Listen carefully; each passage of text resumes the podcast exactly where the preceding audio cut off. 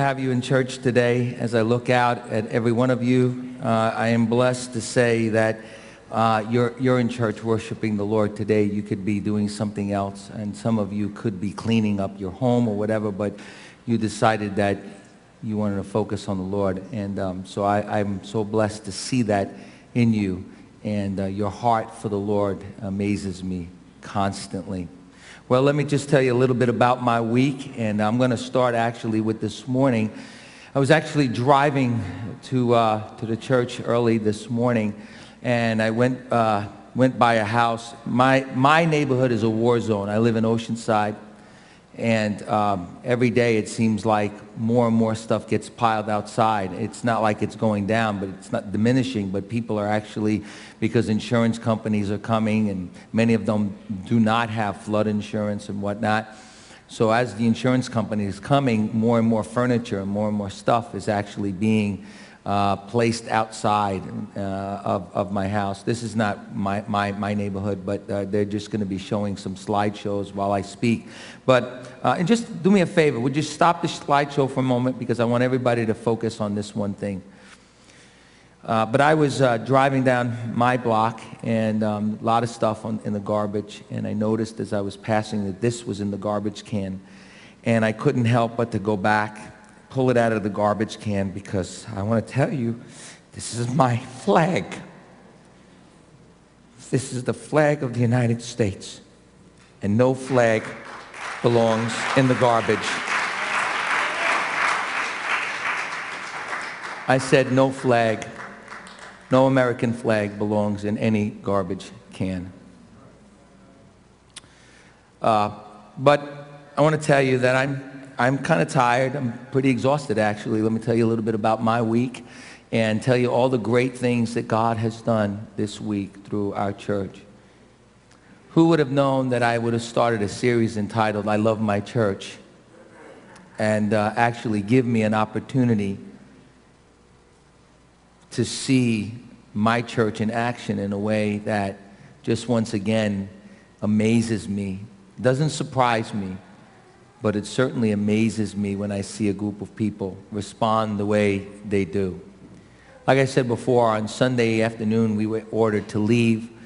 Um, and to be honest with you, I know some people, they, they like to stay in their homes and, and everything, but when the governor says to leave your home, I obey and I leave.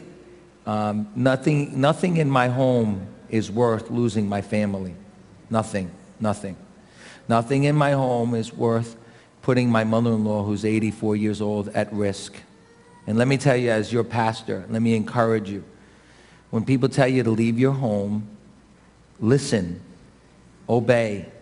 We took all of our cars out, and that saved all of our cars from being destroyed. There's only one way in and one way out of my neighborhood, and there was no way in the world that I was going to risk, risk the most precious commodity that I have, and that is my children and my family. So we left. Um, we had actually been on the phone with my neighbor who stayed, and she was uh, sending us texts as much as we could get them, and they were telling us that the water was very high. Um, Peter, uh, Pastor Pete, was, was uh, around the neighborhood as well, and Uh, so after the whole hurricane was over, I went back immediately that day into my neighborhood, and Peter, Pastor Peter, began to tell me uh, stories of how um, people's houses were devastated. In fact, he told me that they were swimming, Peter, this high in uh, water, uh, in some places much higher than that, and any car that was in the street got destroyed, and, um, and there are probably five hundred homes in Peter, Peter's development and my development, which are two different separate developments. And um, what I'm understanding, uh, that out of the four to five hundred homes, twenty homes were spared. twenty homes were spared. I, I'm, I'm going to tell you this, and I'm not going to act super spiritual either.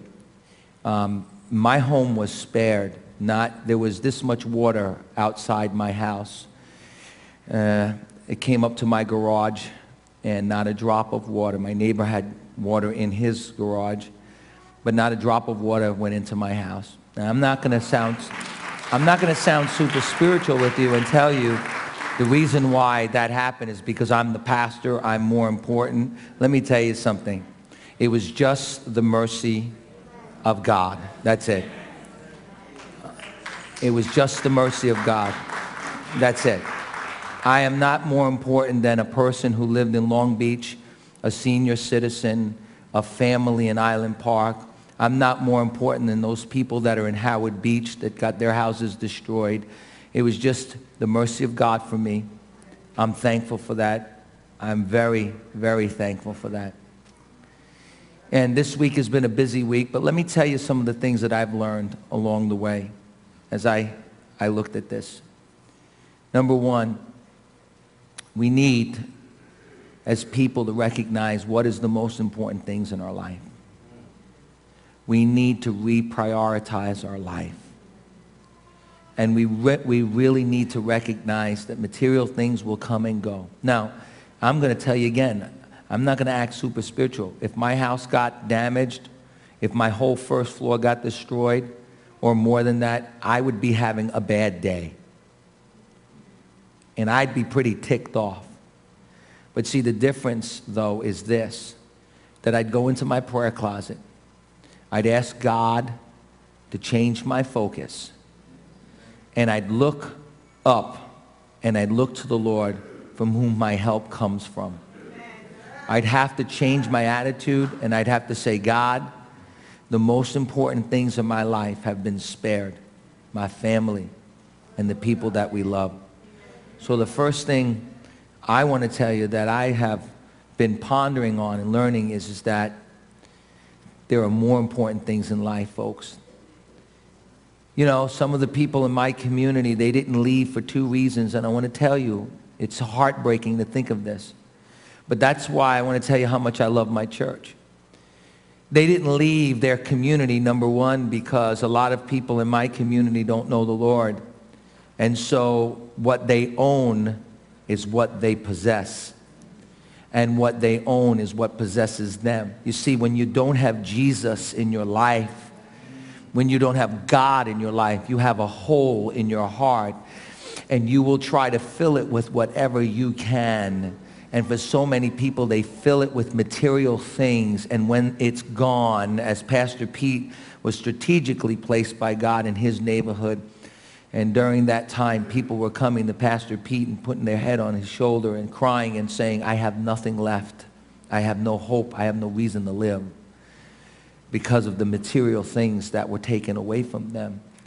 And we should be sobered at the fact that when you don't have Jesus, you cling to other things, and they become your idol and your God, and when they're gone, you have nothing to look to to bring peace and a sense of purpose in your life. But let me tell you the other reason why I love my church, because I am more convinced today than ever before that the church is the answer for the world. And the church is the greatest institution on the face of this earth and even in heaven. The church is the greatest institution because it is a community, a network of believers. And a lot of the people in my community did not leave because they had nowhere to go. Listen to me. Are you hearing me? They had nowhere to go. Where am I going to go? I have no one to stay with. I have... I have no other friends that I can go and, and hang out with. You see, that's where the church becomes so powerful. That at any time, we should be able to pick up a phone and say, I'm in a flood zone. I need to leave my house. Well, can I stay with you? I'm in a flood zone, and I don't have light, and I don't have electricity, and I don't have heat. But you know what? Can I stay? In fact, let me just say to you, instead of people asking you, can they stay with you? You need to call them up and say, listen, are you okay? You can stay with me as long as you need to stay. You see, here's the problem so often. We get just a little too logical. And we can't be first responders because we begin to think, well, how long are they going to be with me? How much is this going to cost me? And friend, as long as you remain logical, you will not be able to be a leader leading the way in compassionate ministry to people. No, it's not always logical. And yes, it will, it will cost you something. And yes, there will be a sacrifice, but the last time I read the Bible, it said, if I seek first God's kingdom and his righteousness, all these other things God will take care of for you. And let me tell you, yesterday, the last time I checked, God's kingdom is in Island Park. God's kingdom is in Long Beach. God's kingdom is in Far Rockaway. God's kingdom is in Coney Island. Why? Because Jesus said, if you've done it unto the least of them, you've done it unto me. Come on, somebody, help me out right now. Please help me out. And, and the church is such a great organization. It's an organism. Because we are a community, and we have something that the rest of the world doesn't have. We have a great, big, huge family in which we can rely upon. And so I want to tell you that I have been so impressed with many of you families and volunteers. So let me tell you how my day went. Sunday, we hunkered down. Monday, we were reading the Word, singing old songs, children's songs. Father Abraham had many sons, had many sons, had Father Abraham. I got the joy, joy, joy down in my heart, down in my heart. I've got peace that passes all understanding. I got bubbling, bubbling, bubbling something. I don't know if we really wanted to say that too much as we heard the water rushing, you know. But we're singing all kinds of songs. That's Sunday night into Monday, Monday night into Tuesday. Tuesday morning, I was already on the phone with Pastor David Nizzolo, and I want to thank Pastor David. Pastor David has a home in Long, in Long Beach, and it got flooded, but Pastor David was not concerned about his home. He was concerned about getting teams on the ground. He was concerned about making sure that we were feeding other per people. He was leading the charge and helping us to take care of people in Long Beach on Thursday while he had his own needs. And I want to thank you, Pastor David, for that. He's in the, in the audience today, and we, we want to thank him for that. Let's give him a big hand and thank him for that. The great leader. The great leader. Pastor David and myself and some of the other leaders of this area, this community, some pastors, and even some officials, we gathered together. And we began to strategize on how we can respond immediately. You know, Romans chapter two, verse four says, we should never take for granted the goodness of God, because the goodness, goodness of God leads people to repentance. And, you know, I believe with all my heart that people need to hear the gospel. They need to hear the truth. The truth will set them free. And there's power in the gospel. As Paul the Apostle said, I'm not ashamed of the gospel, for it is the power of God unto salvation to those who believe.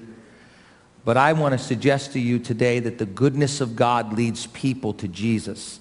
The goodness of God leads people to repentance. The goodness of God leads people to recognize they need a Savior. And so when we go out and we do the good things that God wants us to do, letting our light so shine amongst men, letting our good deeds be known, we are sharing the goodness of God. And when we're sharing the goodness of God, it leads them to the Master. And so the truth is that I've looked in the scriptures and I've noticed that the church, this church, is called to do a few things. I want you to go with me in the scriptures, if you would. I want you to see something in Acts chapter two. The first thing I see is that the church is supposed to be the first responders. Friends, let me tell you something. There's no organization in the world that can mount up. There's no other organization that can round up. Listen to me. I kid you not. Not even the army can do this.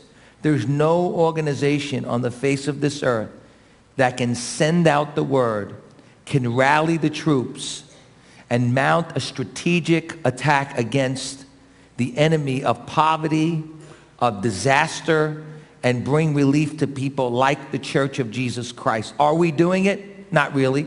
Not in every church.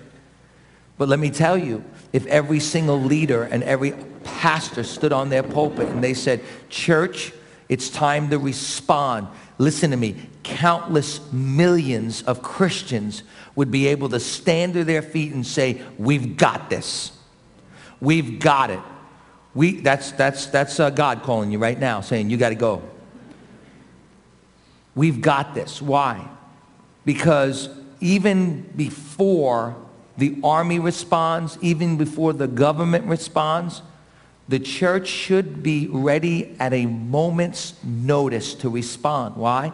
Because all year long, we're pumping into the hearts and into the lives of people the commission of the church.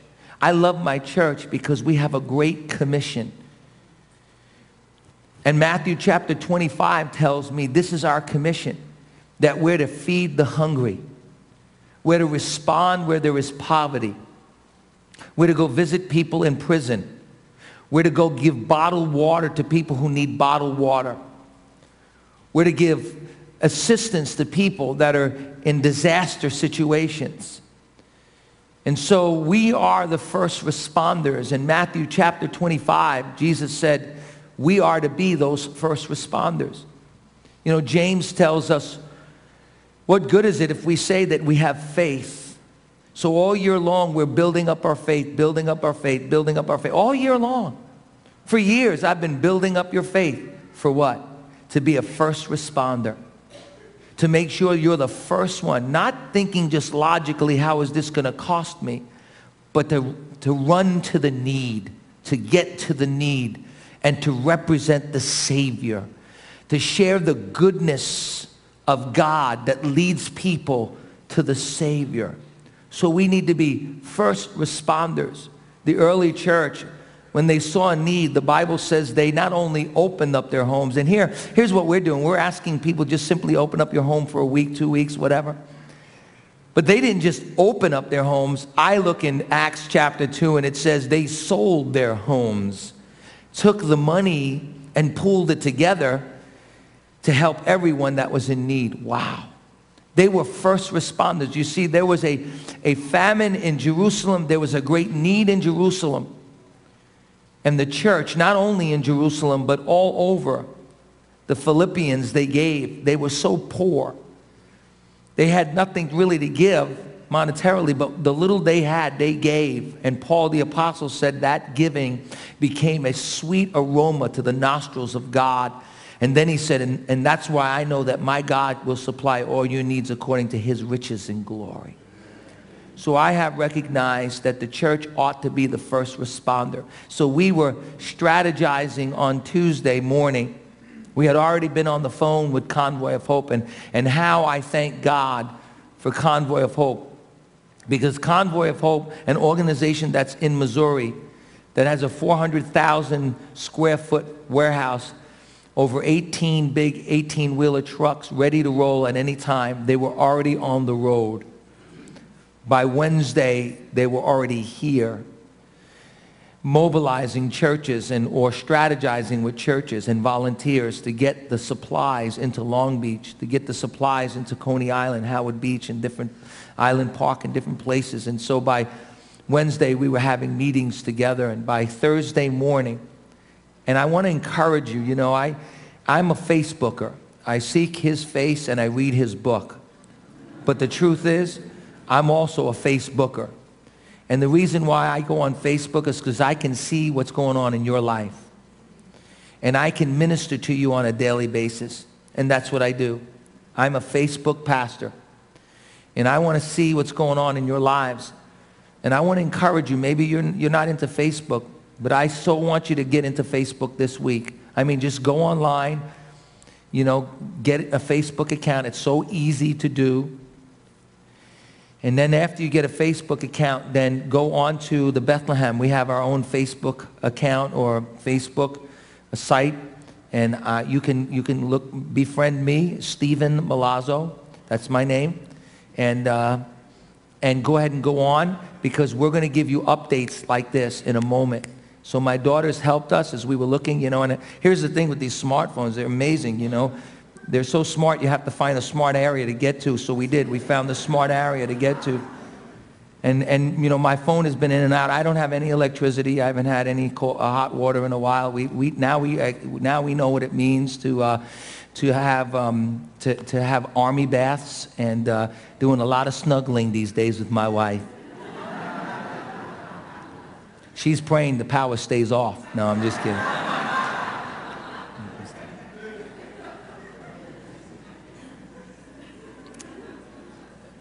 Um, so we've been trying to find signals, and uh, my daughter's put on Facebook a, a Facebook event.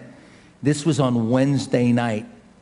By Thursday morning, we had about one hundred volunteers, one hundred volunteers in Island Park at Island Park Full Gospel Church.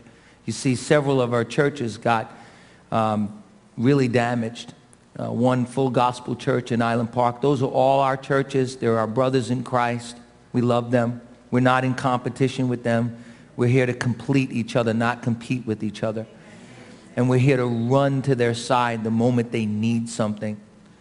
And you know, let me tell you, if I was a pastor and I, I, came, in the, I came in this morning and I looked around and I said, thank you, Jesus, for the carpeting. I, I, thank you, Jesus. I'll tell you why. Because my brother Pete Conforti in Island Park lost all of his carpeting. We had to tear out all of the pews and put them outside or put them on the side so we could pull up the carpeting. He's got mildew already ru ru running up the sides of his walls. So much of his stuff in his church was damaged, and we went over there with a team of people and we cleared out the place and we said, we're here to serve you, Pastor. We went to his house. We cleaned out his whole house. We not only did that, but with one hundred people, we were able to deploy three teams. And we went to a church in Belmore. A team went to a church in Hicksville. A team went to a church in Island Park. There was another team from the Bronx that is now going to Howard Beach. Our brother in Howard Beach, Pastor Steve, he had, he had water up to the, to the sanctuary, and everything in there got damaged. And friends, we need to rush to the sides of our brothers and sisters and be first responders. Say, we've got your back, man. Because we're blessed. Here we are today in this beautiful place. And we need to respond. And so we did that. We took teams of people and deployed them to do that. At the same time, Convoy of Hope helped us to get a, an eighteen-wheeler tractor-trailer filled with water, filled with supplies, and we brought it down to Long Beach, and we pulled up right in the middle of Long Beach, and we went to the chief of police, and the chief of police says, don't you open that truck up until we get you some National Guardsmen and some police officers, because it'll be crazy there. So we waited, police officers came, and we opened up the, the truck, and there were lines of people. And we, the Church of Jesus Christ, one of the first people to be there in Long Beach, we were able to hug people and pray with people. And some people were telling us that they lost everything, but we were able to give them some food and, and, a, and a hug and a love and a prayer and help them. And we're, we're actually working with FEMA now to give these people the information where to go and how to, to deal with some of these things. And it was amazing what we did on Thursday. By Friday afternoon, we were strategizing again to get another truckload in and have teams from around the country come and help out with tearing out basements and cleaning and helping churches and whatnot. And by Thursday or fr uh, Friday afternoon, we got back on Facebook again and we said, we need some volunteers. And once again, eighty to one hundred volunteers showed up. My brother Carmine brought his forklift with him, or rented a forklift, and we, he brought uh, a truck, a, a big uh, flatbed truck, and we went into uh, two places yesterday. First, we went into Nickerson Park, and we met with the governor of the state. And um, it was amazing how uh, they were able to see the Church of Jesus Christ in action. Convoy of Hope was the first truck there. And we were able to show these servicemen and the governor and these politicians that the church doesn't play games. We don't sit around feeling sorry for ourselves. We don't sit around feeling like, you know what, we're entitled to something, but we are the first responders. They're out on the street meeting the needs. And so then we went from there, we went to Island Park. And uh, let me tell you, when I got to Island Park, it was pretty devastating to me. And you know, it's amazing. We're here. We're so warm. We're so comfortable. But just, just this far to Island Park, there are people that have nothing. And so I have to tell you that we were at Island Park and we had a lot of volunteers, and so, you know, I had, I drank a big bottle, a real big bottle of Gatorade, and you know what happens when you drink a big bottle of Gatorade? You have to make a deposit. And, and, and I looked everywhere. I didn't want to bother anyone. I, I, I looked everywhere for a Porta-John, and there was not one in Island Park. And so by the time my eyes started to get yellow, I knew I needed to do something. So I just, I just walked up to somebody. He was in front of his house, and he was doing some cleaning. And see, here's, here's the deceptive thing, folks. Listen to me. Here's the deceptive thing. We're looking at the outside of people's homes, and we're thinking everything is okay. And we're not understanding that some of these homes had water ten feet, twelve feet in their house. And so the gentleman so nicely said, absolutely. I said, can I use your restroom? He said, I'm sorry. He said, it's a mess, but you can use my restroom. And it just hit me like a ton of bricks, man, when I walked into this man's house. And absolutely everything in this man's house was gone.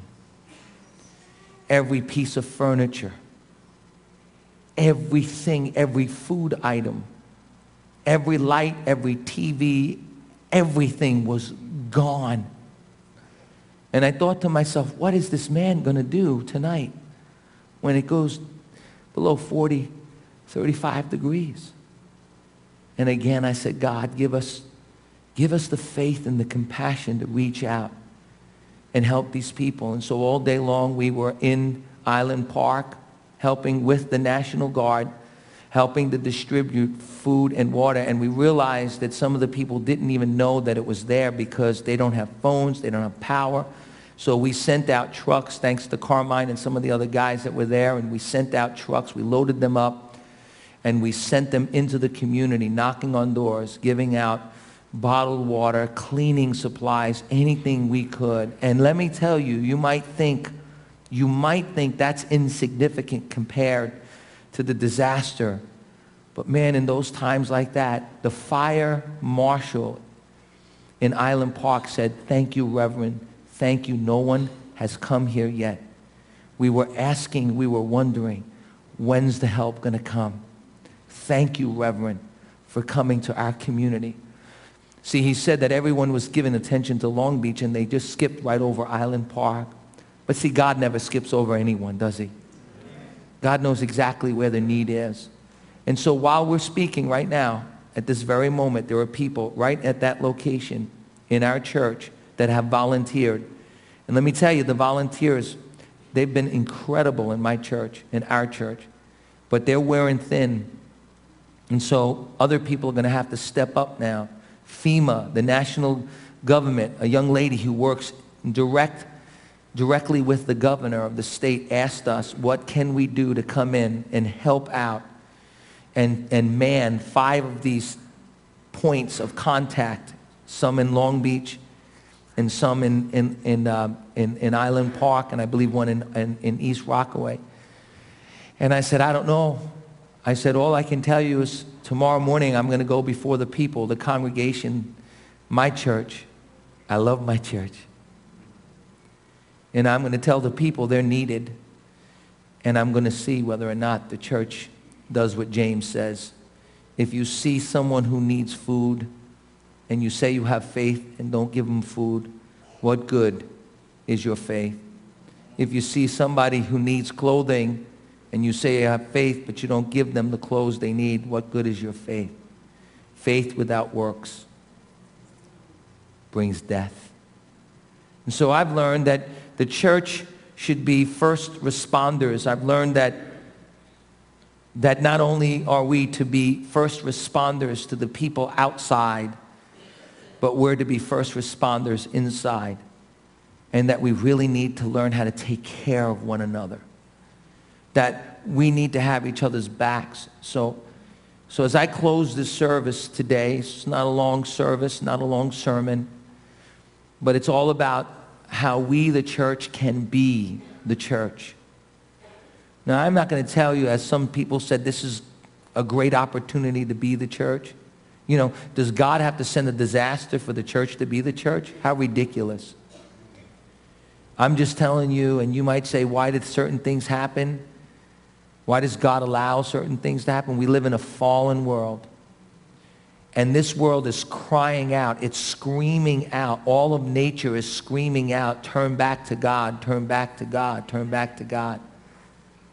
And I'm not going to get to be, a, I'm not going to try to be a prophet right now. All I'm going to tell you is this, we live in a fallen world. And, and, and sometimes we have to go through these kinds of things to reprioritize our life, to see what's the most important thing in our life. And we've got to realize that we need each other more today than ever before. The thing that's blowing my mind is how you families are staying with one another, and you're praying with one another, and you're cooking together, and you're taking care of one another. And so we're stepping up and we're realizing we're better together, and we're desperately in need of one another, desperately in need of one another. Francis of Assisi, who was a Catholic priest, I believe in preaching the gospel, but he said, preach the gospel, and if necessary, use words. And so, words are cheap, folks. You know what? This world doesn't need more words right now. This world doesn't need more words right now. What they need is to see the goodness of God through the Church of Jesus Christ. Oh, how, listen to me as I finish. How I wanted, how I was so tempted to take the hundreds of people that we met yesterday, tempted to take them all in, a, uh, in an area and preach the gospel to every one of them and, and, and have an altar call. How I wanted to, and the Lord said, no, that's not what's really needed right now. What's needed right now is for you to show them that you love them. And so one by one, we were able to hug them and tell them we were praying. And every once in a while, we were able to pray for people and let them know that Jesus loved them. But they need to see the church in action. And so not only out there, but in here. So here's what we're going to do today. As we close this service, I want to know, anyone in my family right here, you've been affected in a, in a very difficult way because of this storm. I want you to stand to your feet right now.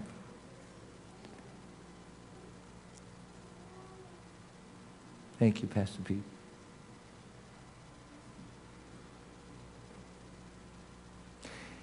Any of you that have suffered, stay standing. Any of you who have suffered loss of any kind in this storm, stand up. I want you family, as much as I know it's embarrassing to you, I want you to come and meet me right here. We're going to pray for you right now. Come on.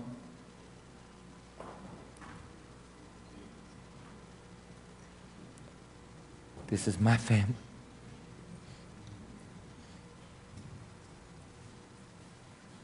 This is my family. This is your family. They may not, they may have different color skin. They may come from different places around the world, but this is your family.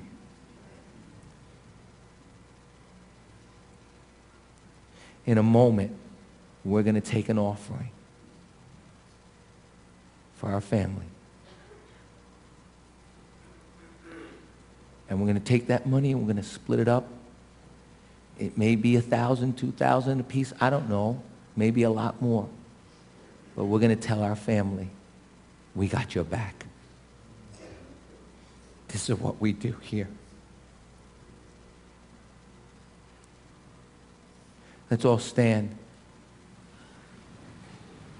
Thank you, Jesus. Thank you, Jesus.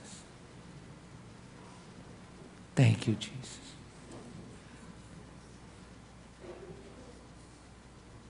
Jesus, I'm thankful, Lord, that three quarters of my church didn't respond to this altar call today. I'm thank you, Father. I'm so thankful, Lord, that most of the church did not have to respond today.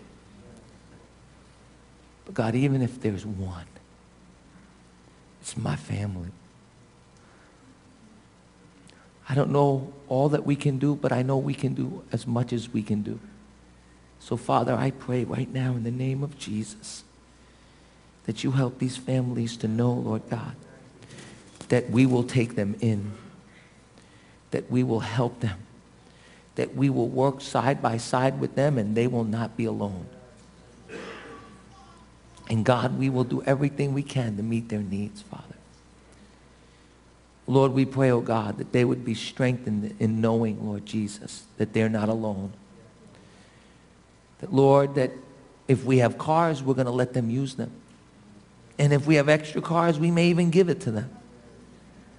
Lord God, Lord Jesus, if we have homes, they're welcome in our homes. And Father, we thank you, Lord, that you've strengthened them today. We thank you that they're here with us, Lord. They've decided to come and eat dinner with us today. And we thank you for that, Father. Bless them today, God. And I thank you, Lord Jesus, for our family.